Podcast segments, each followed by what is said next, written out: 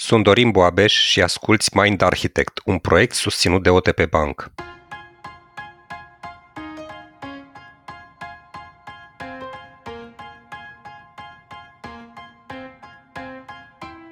COVID-19 a fost creat în laborator și eliberat intenționat de chinezi.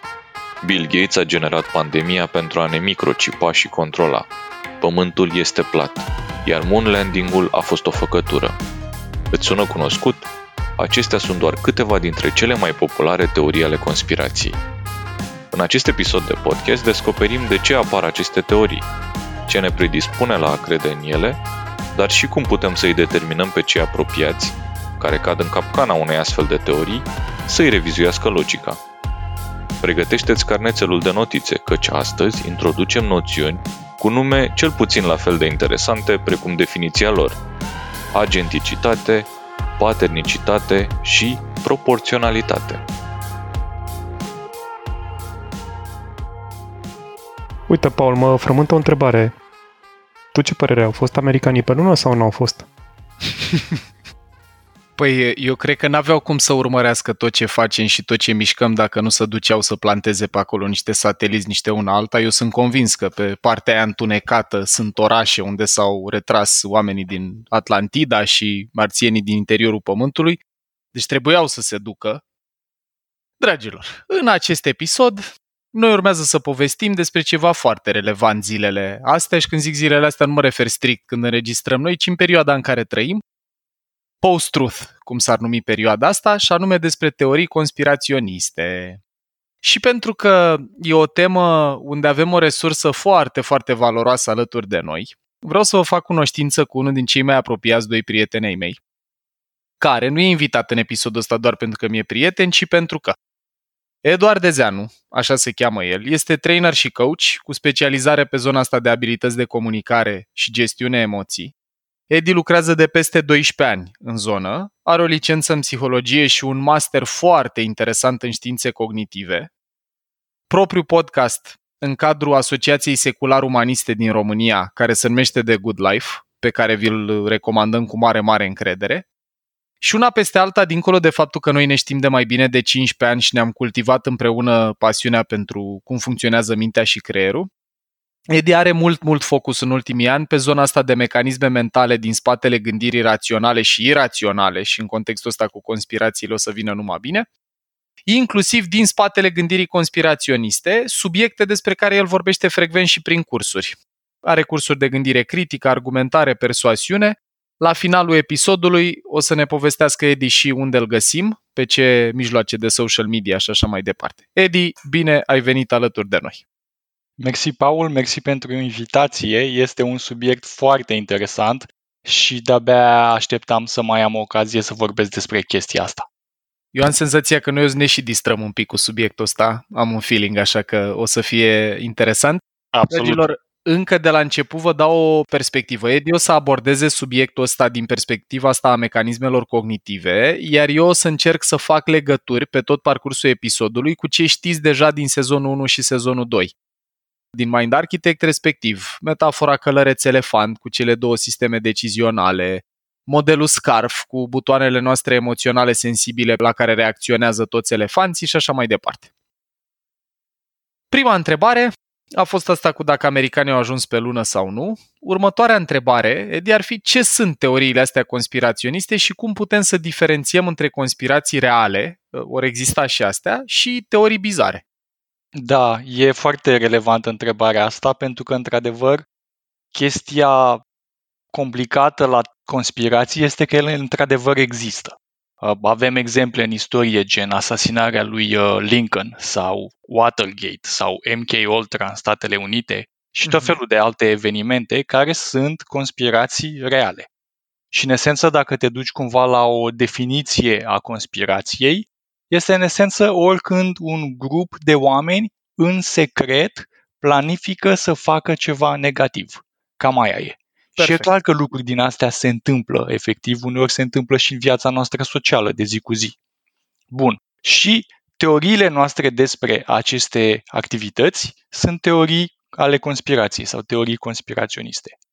Însă, în general, când se vorbește cu nuanța asta oarecum critică despre teorii conspiraționiste, nu se vorbește despre alea care au fost deja dovedite sau care sunt foarte plauzibile. Se vorbește despre alea care, deși sunt deseori crezute de un număr semnificativ de oameni, uh-huh. în același timp foarte mulți oameni când le aud sunt gen Hă? Bă, după ce ai tu, mă, cu, da, cu teoria ce asta ta și exact. Adică sunt niște teorii care întind foarte mult credulitatea. Deseori pentru că sunt, vorbesc despre fenomene din astea la o scală foarte mare de timp, de număr de oameni implicați, de complexitate și așa mai departe. Gen, cum auzi astea cu există o mare societate secretă în care sunt toți liderii politici ai lumii și toți mari miliardari și toți oamenii super faimoși și de vreo 100 de ani ei conduc în secret lumea, nu știu ce, și cumva nimeni decât 12 oameni care stau prea mult pe internet nu au reușit să-și dea seama de chestia asta. E, mhm. asta întinde credulitatea și asta este despre ce vorbim când vorbim despre teorii conspiraționiste. Excelent. Deci, ele chiar există, unele dintre ele, altele se bazează pe felul în care funcționează mintea noastră. Și următoarea noastră întrebare ar fi așa. Ne spuneai tu în documentarea pentru episod că o mare parte din oamenii care cred într-o teorie cred în mai multe, nu da. doar una. Și ne spuneai tu că asta sugerează o înclinație psihologică spre a crede în teorii și aș vrea să elaborăm un pic pe asta. Cum se explică înclinația asta și în ce constă? Da, ăsta este fenomenul foarte interesant legat de teorii. Dacă îi dai unei persoane o listă cu vreo 20 de teorii din astea cele mai comune, de obicei ori nu o să bifeze niciuna, ori o să bifeze aproape toate teoriile. Inclusiv din astea gen, hm, la asta nu m-am gândit niciodată, dar pun pariu că e adevărat. Adică s-ar putea să-i alimentezi, să-i dai și idei suplimentare. E, și asta a făcut uh, psihologii, oamenii de știință din uh, domeniile cognitive, inclusiv din neuroștiință. Asta i-a făcut să se gândească că probabil există anumite tipare mentale care înclină oamenii spre teorii ale conspirației. Și sunt uh, niște tipare de gândire care înclină spre așa ceva pe care toți le avem. Doar că la oamenii înclinați spre teorii conspiraționiste sunt mult mai puternice, sunt mai dezvoltate și la fel sunt niște nevoi, niște emoții, niște predispoziții emoționale, din nou, care există la toți oamenii, dar la cei care cred în astfel de teorii sunt mai dezvoltate și ele îi înclină spre a îmbrățișa astfel de teorii sau poate chiar în mod activ a le căuta mult mai mult decât pe omul de rând. Deci da, există niște tipare acolo. Bun, Ed, perfect. Deci înțeleg așa că le împărțim în două categorii. Factorii ăștia care ne predispun la a crede sunt pe de o parte niște factori cognitivi, despre care uh-huh. de-abia aștept să povestim, și niște factori emoționali. Și aici, dragilor, vă reamintim că noi avem și inclinația asta de a opera cu două sisteme cognitive. Călăreț elefant, cum le-am numit noi în podcast frecvent, sau sistem 1, sistem 2, cum le numea Kahneman, e cumva de, ușor de înțeles de ce există astea două categorii. Tudor? Da, uite, pe mine mă intrigă ce zice Edi și voiam să-l întreb. Teorie ca teorie, dar hai să luăm un exemplu practic și să încercăm da, să vedem cum se molează, cum se molează teoria peste practică. Hai să luăm o conspirație care e foarte la mod acum. E binecunoscutul miliardar Bill Gates, care, mă rog, a trecut printr-o fază în care s-a apucat să facă bine omenirii, chiar s-a apucat să facă bine omenirii, asta după ce ani de zile ne-a chinuit cu update-urile de la Windows. și, exact. Și acum omul face niște lucruri foarte interesante prin Africa, încearcă să eradicheze malaria, ceea ce în Africa malaria este factorul dominant uh, pentru mortalitatea infantilă. E, ideea e că omul a căpătat așa un renume aproape nemeritat, uh, deși în mintea mea era un personaj destul de negativ, nu mi-l imaginam atât de diabolic, dar am aflat cu ocazia asta a pandemiei, am aflat că el e responsabil de, de toate, adică e responsabil pentru crearea virusului, e responsabil pentru crearea unui vaccin care să ne microcipeze, să ne urmărească pe toți, deși noi deja suntem urmăriți și de Google și de Facebook binișor, nu e nevoie de nicio microcipare. Cum a apărut teoria asta și de unde? Că pe mine, sincer, m-a surprins povestea asta cu Bill Gates. Până acum vinovatul de serviciu era Serviciul Soros. Soros. Exact, exact. exact. Ce a pățit? De ce nu mai este? Da. Cred că și Soros este dezamăgit să afle că nu mai este vinovat în creatorul numărul 1. virusului. Da, da, mă mir că n-a făcut o declarație legat de așa ceva, că e supărat că nu mai primește atenție.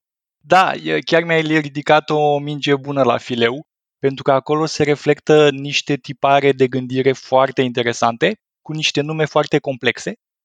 Uh, Ele sunt din engleză, se numesc agenticity și patternicity. Agenticity, agenticitate, să zicem, sună un pic ca nu cam perete, dar asta e. Exerciții de dicție, în direct. Da, da, asta este. Și care vine de la agent și paternicitate de la pattern, de la tipare sau modele sau legături pe care le vedem între lucruri. Bun. Și în esență ele sunt așa. Agenticity, agenticitate, este tendința de a vedea agenți conștienți în spatele unor acțiuni care au de fapt cauze naturale. Mă rog, și o mică teorie aici, acum că asta a evoluat acum zeci de mii de ani când noi trăiam uh, ca vânători și culegători prin savane, unde dacă mergeai prin savană și auzeai vântul în spatele tău sau auzeai un zgomot în spatele tău, nu știai exact ce e, era mai bine să presupui că este un agent, gen un leu care vrea să te atace, decât că este un non-agent, gen vântul care bate. Pentru că dacă este vântul și tu ai presupus că este leu, ok, tresari un pic, te sperii câteva secunde, vezi că e doar vântul, te liniștești și aia e. Dar dacă ai presupus că este vântul și de fapt este un leu și pur și simplu Genele mergi tale mai nu mai departe, ajung în generația următoare. S-a, da, da, s-a- acolo s-au oprit genele tale, avem o problemă majoră. Și atunci nouă ne-a evoluat tendința asta de a vedea agenți peste tot. Și asta se manifestă de la faptul că atunci când ne uităm în nori, avem tendința să vedem fețe de oameni și animale și tot felul de chestii din astea, până la fenomenele alea cu cum era? Era un caz faimos cu cineva care a descoperit fața lui Isus pe o bucată de pâine prăjită. Mi s-a părut foarte interesant. Isus se pare că n-are altceva mai bun de făcut decât să Decât apară să pe pâine Proiectat prăjită. pe pâine prăjită, ok. Da. Până la faptul că ne înjurăm calculatorul când se creșuiește, ca și când el înțelege și încearcă să meargă mai bine pentru că l-am înjurat. Mhm. Deci în momentul ăla tratăm ca un fel de agent. Și sau faptul că ne rugăm de mașină iarna în zăpadă, hai te rog eu pornește, hai te rog eu pornește, ca și când uh, mașinii o să-i se facă milă de noi și o să pornească. Bun. Agenticitate. Number Da. one. Perfect. Doi? Și doi, paternicitate este o chestie cumva legată, tendința de a face conexiuni între lucruri care nu au neapărat legătură. Și aici ce spun psihologii este cumva mintea noastră, tocmai că pentru că are tendința asta, ne face să nu prea credem în coincidențe. Deși statistica ne spune că ele efectiv există, se întâmplă, dar mintea noastră cam respinge ideea asta. Foarte interesant. Asta mi-aduce aminte de o discuție de acum câteva seri cu o prietenă care spunea că ei au ieșit lucrurile prost, că e Mercur retrograd, că mereu în perioada asta a anului se întâmplă nu știu ce. Deci, cumva, și fără să mergem în zona asta de conspirații, ce înțeleg eu de la tine e că Mhm. mintea noastră, având înclinația, unu, să vadă agenți și doi, să vadă tipare, Da. are înclinația asta să semnifice cumva și lucruri care sunt total aleatorii. Exact, exact. Și să facă niște legături între lucruri care n-au legături și după care pui și un agent în spatele lor. Și e, de exemplu, un autor pe numele de Michael Shermer, S-H-E-R-M-E-R, care, mă rog, el e format în psihologie experimentală, dar el este recunoscut ca skeptic, sceptic, ca să zic așa. El are domeniul skeptic.com, ce, ce nume mișto de domeniu să ai. Da, într-adevăr. este, este creatorul Skeptic Magazine și ce face el este că scrie și ține discursuri și prezentări pe diverse fenomene pseudoștiințifice, paranormale și le, ca un skeptic, sceptic bun, le demontează. E, și el zice, în uh, una din cărțile sale, The Believing Brain, chiar zice ceva gen paternicitatea și agenticitatea împreună reprezintă baza cognitivă pentru tot felul de fenomene, de la teoriile conspirației, la șamanism, la animism, ideea de spirite, de lucruri care sunt vii, la politeism, monoteism, formele astea de New Age și ce se mai întâmplă cu energii și așa mai departe, mai toate cumva rezultă din combinația asta de agenticity și patternicity pe care o avem foarte puternic, foarte acut dezvoltată. Foarte, foarte interesant până aici. Și dacă ne uităm la exemplul cu uh, Bill Gates, ce văd eu e ca legătură e ceva gen, ok, Bill Gates a lucrat în zona asta cu pandemii, chiar e un discurs faimos al lui în care a avertizat că o să vină o pandemie și că nu suntem pregătiți pentru ea și după care a apărut pandemia. Brusc, tendința asta Agentul. de a vedea tipare, da, da, Bru- tendința de a vedea agenți spune, aha, uite un agent, o persoană implicată, deci respinge ideea că pur și simplu a fost o întâmplare și că s-a întâmplat o mutație genetică într-un animal și ăla a ajuns la s-a creat un virus care a ajuns întâmplător la un om și așa mai departe. A apărut un agent cu o intenție și agentul ăla a fost Bill Gates din legătura asta care nu are niciun fel de noimă sau profunzime. Adică, dacă ne uităm, el tocmai, într-adevăr, a cercetat și a vorbit pe zona de pandemii, dar tocmai cu intenția să ne apere de ele. Despre asta zicea, trebuie să ne pregătim, trebuie să fim gata că se poate întâmpla. Și oamenii ăștia pur și simplu au făcut legătura între aia și pandemia actuală și au zis nu, el e responsabil pentru pandemia asta. E așa, o conexiune din asta forțată care nu are noimă din punctul meu de vedere. Edi, apropo de pandemie, chiar în cercul meu de prieteni sunt oameni care cred că pandemia e o invenție și că măsurile astea de prevenție a răspândirii ei nu trebuie respectate. Poți spune aici ce tipare de, de gândire apar? Adică e similar ca în exemplu de mai devreme? Pot să fie mai multe lucruri aici. Din nou este un agent, doar că acum nu mai este un agent care creează o pandemie, ci este un agent care creează o minciună, care încearcă să sperie oamenii. Deci da, avem și chestia asta de agenticitate, dar cred că situații de genul ăsta reflectă lipsa de încredere în oameni sau în anumite instituții ale statului. Bun. Și atunci, când n-ai Bun. încredere, dacă statul îți spune, bă, e pandemie, bă, trebuie să faci aia, bă, nu știu ce, cine mă, statul ăsta care m-a mințit atâta timp și nu e în stare să facă nimic și nu e în stare să facă spitale și face nu, și drumuri și nu știu ce, îmi spune mie acum că trebuie să port mască când ies din casă? Du-te mă, eu nu cred porcăriile astea. Și atunci reticența asta față de ceea ce spune o anumită instituție creează genul ăsta de, de dubii. Și bine, ce se mai întâmplă aici specific e că pandemiile în sine sunt o chestie un pic contraintuitivă pentru că avem de-a face cu un inamic invizibil pe care nu-l vezi, nu doar vezi la știri că au murit niște oameni, tu poate, dacă cazurile sunt încă puține, nu știi pe nimeni personal care să fi murit și atunci genul ăsta e, e ușor să fii sceptic față de un inamic din ăsta invizibil. Da, și lucrurile astea, agenticitate plus inamicul invizibil, plus lipsa de încredere în instituțiile statului, mai ales în România, pot să ducă la genul ăsta de scepticism de, de gen nici nu există virusul. Uite, aici vreau să completez ce ne spune Edi cu două idei. În România sunt și cercetări organizaționale, guys, care arată că noi nu prea stăm bine cu încrederea unii în ceilalți, așa cum am povestit și în episodul despre încredere, din sezonul 2. Și e particular tiparul ăsta de gândire nouă, într-un fel nu e doar restrâns românilor, dar e o particularitate. Și mai vreau să aduc în discuție pe lângă tiparele astea culturale de gândire, noi în episodul despre PCM, din sezonul 1, am povestit acolo despre un tip de personalitate care se numește persister. Baza personalității, așa cum am definit-o noi în episodul respectiv, e născută, e ceva cu care te naști și te predispune la anumite tipare în cum vezi realitatea, în cum procesezi informația care vine din exterior în viața ta interioară.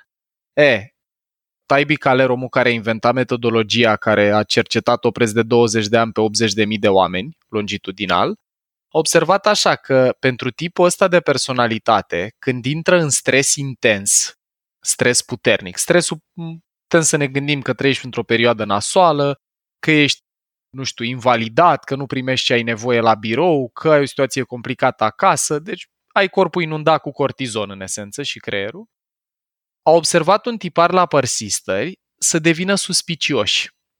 Lipsă de încredere, să și audem cum vorbesc. Zic din astea, păi ce mă, tu crezi că ăștia chiar au ți-au vrut ție binele? Au vrut să profite de numele tău, de-aia te-au invitat. Sau ei, și crezi tu că te-ai invitat pentru că vrei să fie prieten cu tine? Sigur vrea să obțină ceva de la tine. De ce aduc în discuție asta? Pentru că dacă trăim această bază de personalitate care e născută, asta a arătat cercetarea pe 80.000 de oameni timp de 20 de ani, predispoziția să avem înclinații către lipsă de încredere și tulburarea de personalitate numită paranoia e mai mare decât la alte persoane. Povestesc asta pentru că nu e obligatoriu să fi trăit experiențe care să-ți arată că nu poți avea încredere în stat sau oameni, poate să fie și o înclinație de personalitate. Da, da, există o predispoziție de genul ăsta care probabil are și o bază genetică și ceva legat din familie, care, vorba aia, primele experiențe, primii ani de viață în familie structurează foarte mult natura personalității noastre mhm. și peste asta se depun chestii specifice din uh, cultura în care trăiești.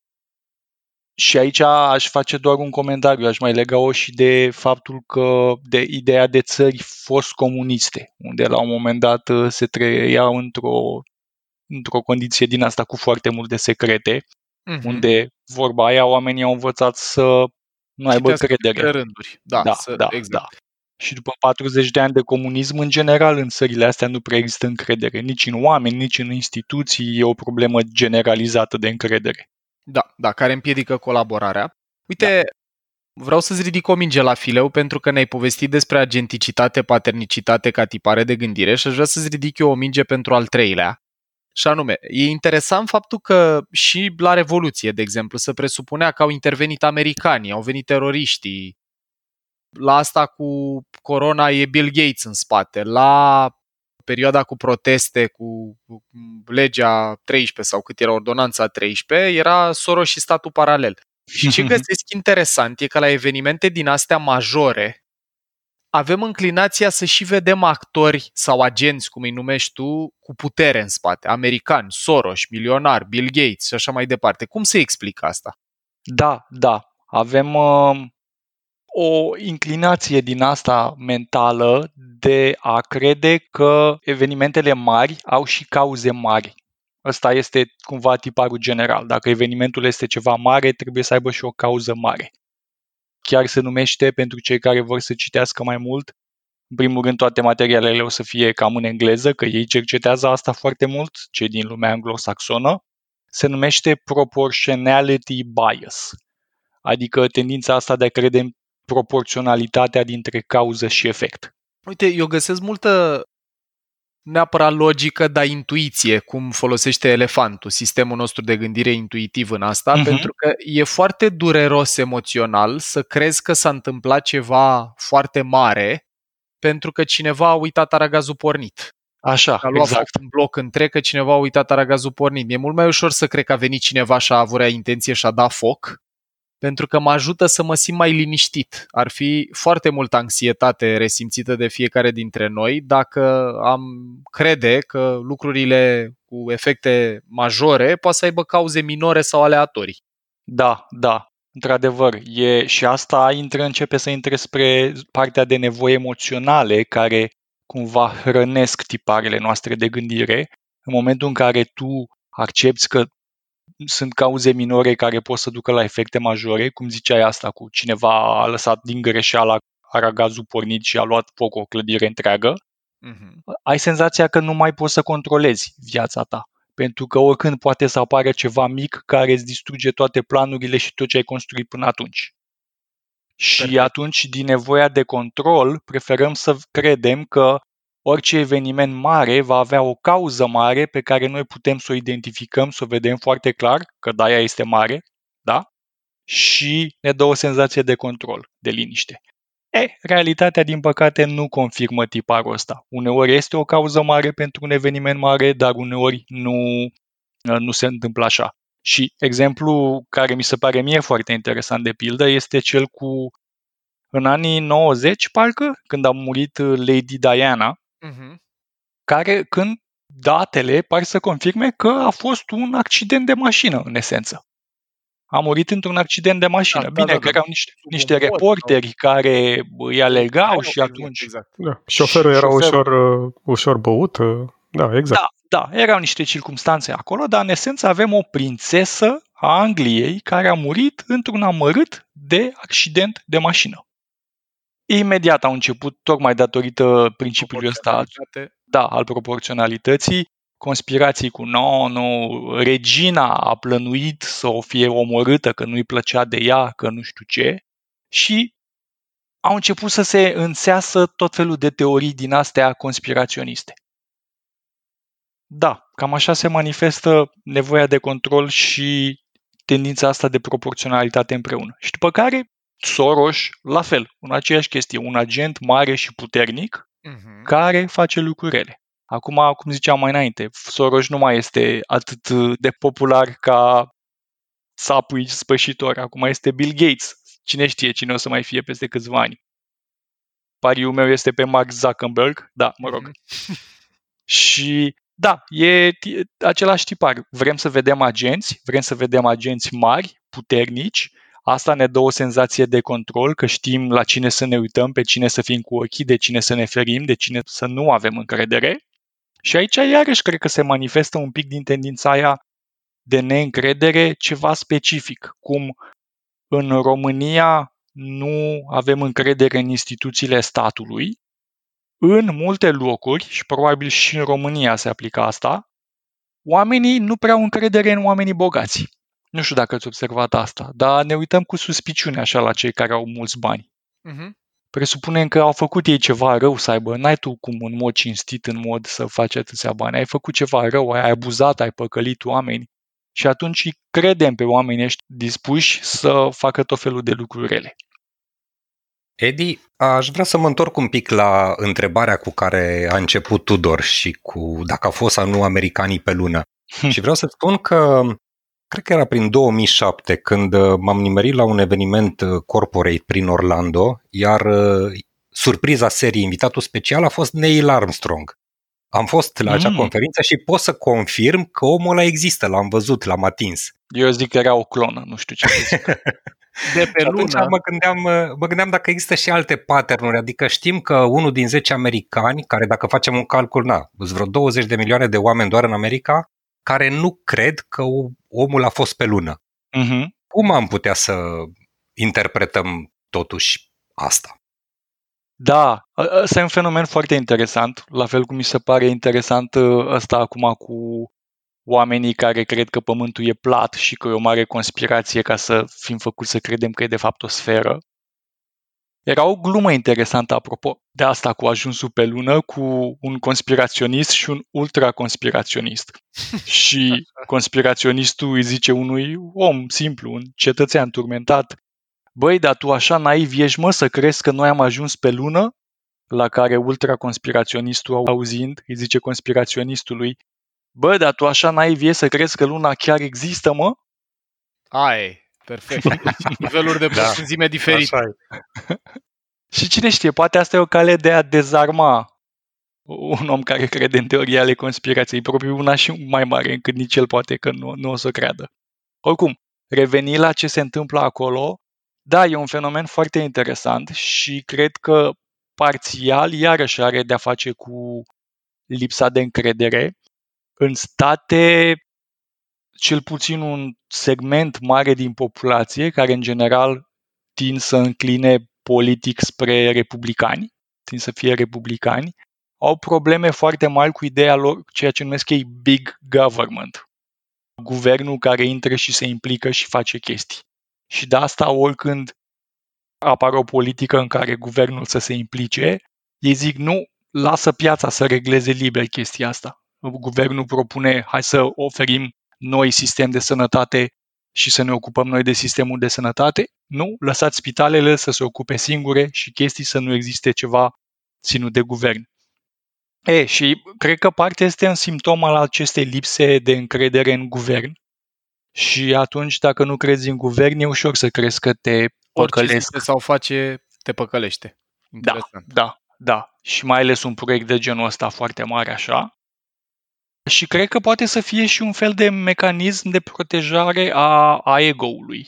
E o teorie lansată de niște psihologi și care începe să acumuleze cercetări care o susțin, cum că deseori teoriile astea ale conspirației, cel puțin cele de genul ăsta, sugerează niște forțe secrete foarte mari, foarte puternice, care în esență trag sforile în lumea asta. Iar noi nu suntem decât niște marionete. Adică dacă oamenii ăștia sunt capabili să ascundă faptul că noi nu am fost niciodată pe lună, vă dați seama de ce, ce sunt capabili să facă. Noi, în esență, suntem neputincioși în fața lor. Asta e cumva invers la nevoia de control. Aici se vine dintr-o nevoie cumva opusă, în care ești dispus să accepti să că nu ai control. Mm-hmm. Da, da, să cedezi controlul, să crezi că tu nu ai control, pentru că ție îți justifică propriile tale eșecuri în viață și de ce nu ești mai sus decât își dorești să fii. Da. Mm-hmm. da, da. da. Mi-aduce aminte ce spui aici de un discurs foarte interesant de acum mulți ani al unui tip pe care îl cheamă Alain Duboton. Ăsta uh-huh. e filozof și are o organizație foarte interesantă și foarte prezentă în online, se cheamă The School of Life. Și el povestea o chestie foarte faină, și anume că acum niște sute de ani, dacă erai prostituată, de exemplu, te numeai an unfortunate. Hmm. Ghinionistă sau o femeie, nu știu, care n-a avut noroc în viață sau lucruri de felul ăsta. Deci, cumva, nu era la tine faptul că faci asta, nu erai vinovat că faci asta.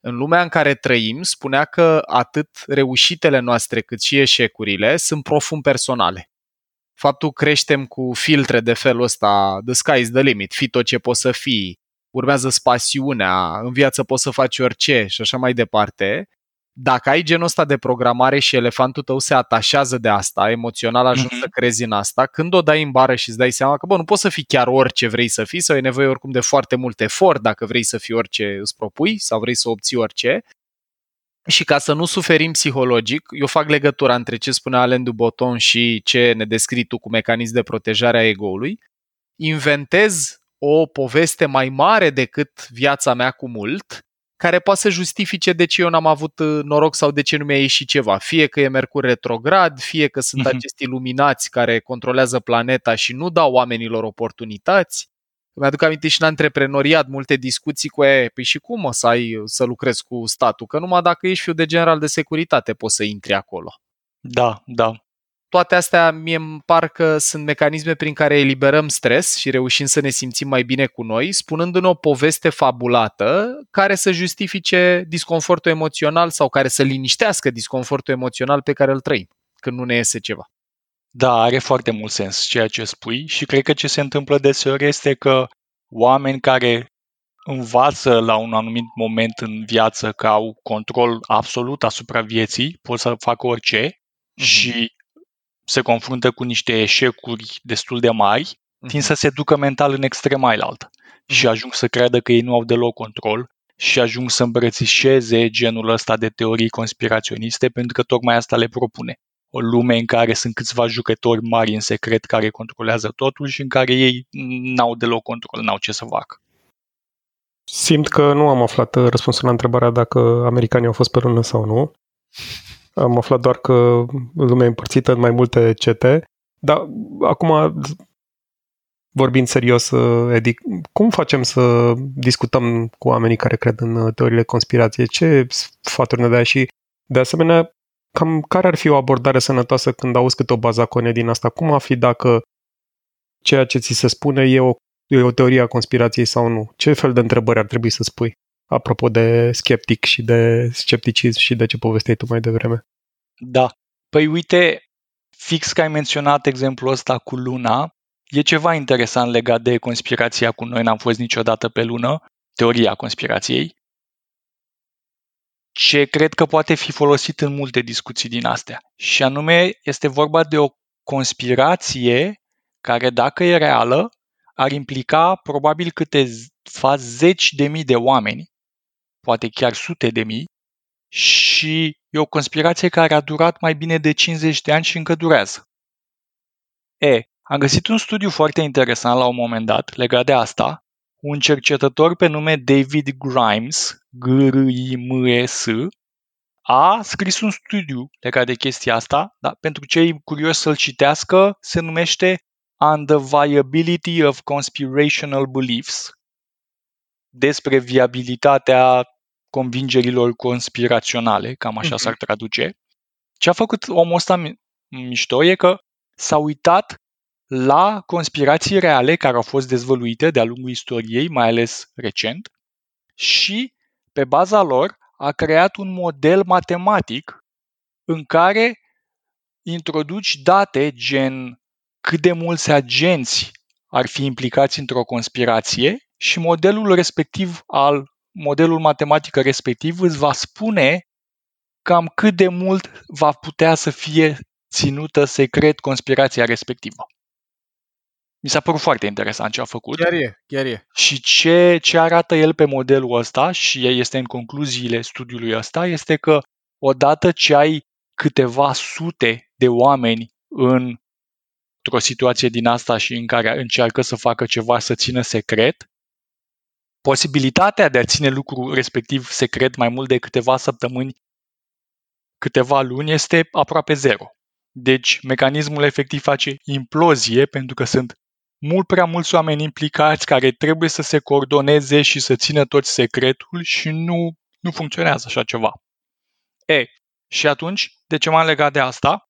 Pentru că într-o încercare optimistă de a apela la partea rațională a oamenilor, unul din primele lucruri pe care l-aș face și l-am făcut în unele conversații cu oameni cu care am discutat teorii conspiraționiste, este să le atrag atenția exact asupra acestui factor. Neverosimilitatea unei uh, situații în care ai mii de oameni care reușesc să ascundă zeci de ani un anumit secret. Uite, un lucru care cred că contribuie la a nu putea să ții secret lucruri de felul ăsta, cel puțin când extinzi uh, grupul de oameni care îl cunosc la mulți, e că noi avem o înclinație naturală când avem informații privilegiate să simțim să le împărtășim cu alții. Uh-huh. Pentru că ne dă statut. Atât în modelul SCARF, cât și în ce am mai povestit noi ca fiind nevoi profund ancorate în biologia noastră, pe noi ne interesează să avem statut ridicat în grup. Atunci dacă eu am un prieten cum ești tu, în care am multă, multă încredere și știu un secret foarte mare, ție s-ar putea să spun.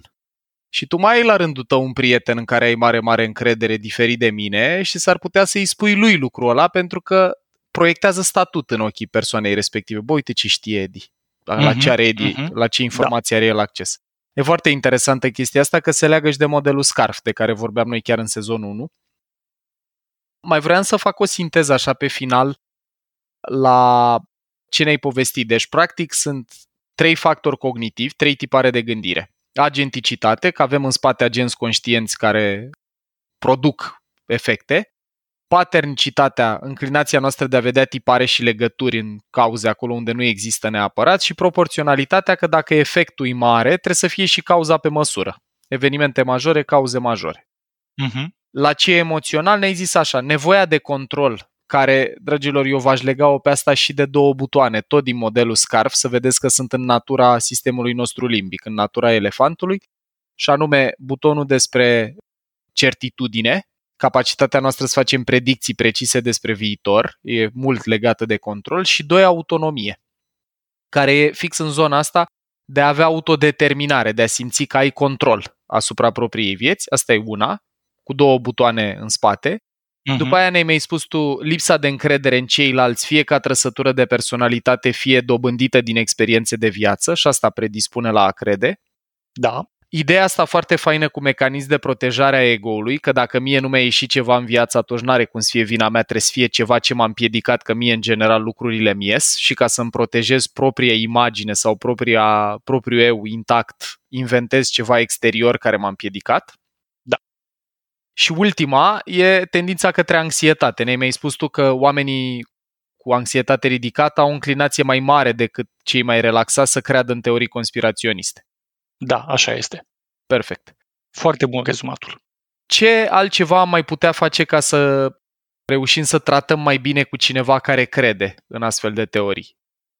Da, cu siguranță nu e ușor pentru că oamenii ăștia, în momentul în care ai și tiparele de gândire și nevoile emoționale să crezi în ceva de genul ăsta, e tin să rămâi foarte ancorat în convingerile respective.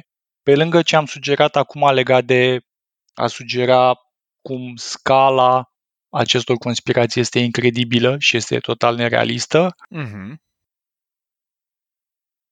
Uite, o chestie interesantă este să pui oamenii care cred în astfel de teorii să-ți explice mai în detaliu teoria.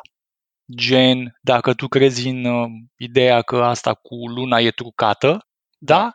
Și cum au trucat-o de fapt? Și aia cu racheta, ce se întâmplă de fapt? A, da, și pozele alea de unde sunt de fapt? Da, și încercând să explice, o să-și dea seama că nici ei nu înțeleg foarte bine despre ce vorbesc și că sunt forțați să inventeze chestii pe moment, mai degrabă. Și asta poate să le ridice un semn de întrebare, iar abordarea ta nu este ostilă, ci este doar de om curios. Uh-huh. Exact, care pune întrebări, care pune lucruri de genul ăsta. Și o să mai fac o ultimă recomandare apropo de modelul cu călărețul și elefantul. Foarte mult din credința asta în teoria ale conspirației se bazează pe o gândire intuitivă și emoțională. Gen, se întâmplă două lucruri în același timp. Dacă facem un calcul la rece, ne dăm seama că poate să fie foarte ușor uh, o coincidență, dar mintea noastră ne spune, nu domnule, eu simt intuitiv că nu e o coincidență, că nu că e o legătură. Dacă nu e co- coincidență, nu controlez și mă simt rău, sunt în pericol. Super. Da, da, da. Plus tendința asta noastră de a vedea tipare inclusiv acolo unde nu există, care ne dă ideile astea intuitive că nu, e de fapt o legătură pentru că două lucruri s-au întâmplat în același timp, automat sunt legate sau ceva mm-hmm. de genul ăsta.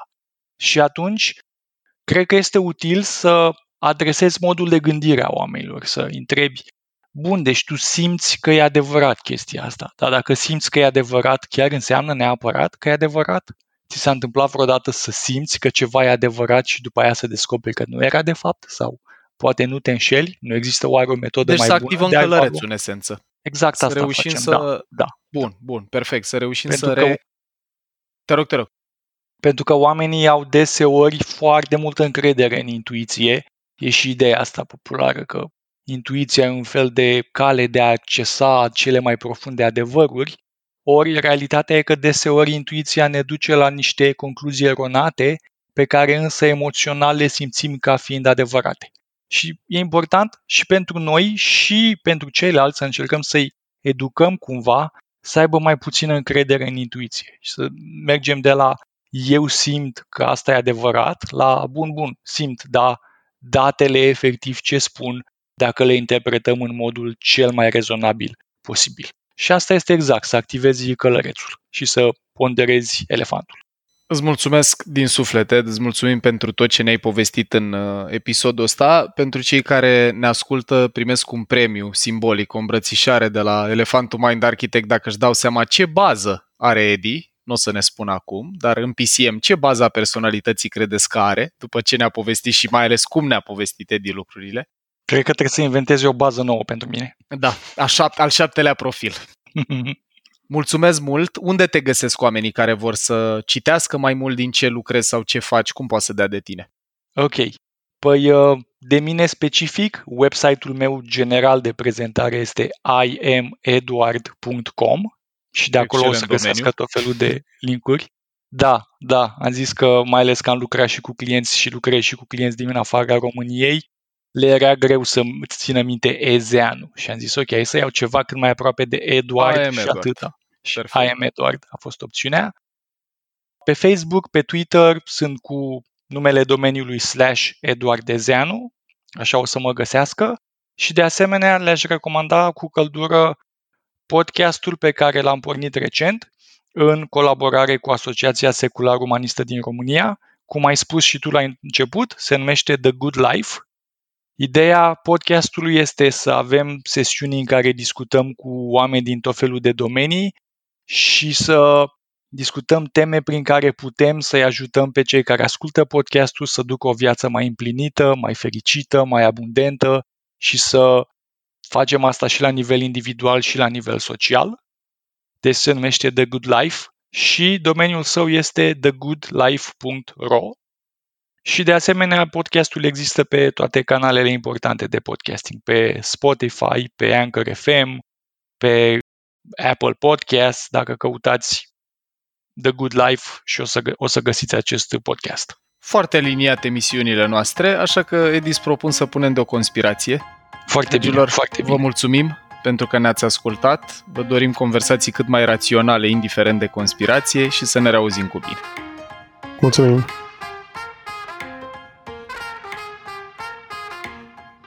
Ai ascultat un episod din Mind Architect, un podcast al lui Paul Olteanu și al invitaților lui, Anca, Tudor și Dorin. Mind Architect poate fi ascultat pe Spotify, iTunes sau oriunde asculti podcasturi.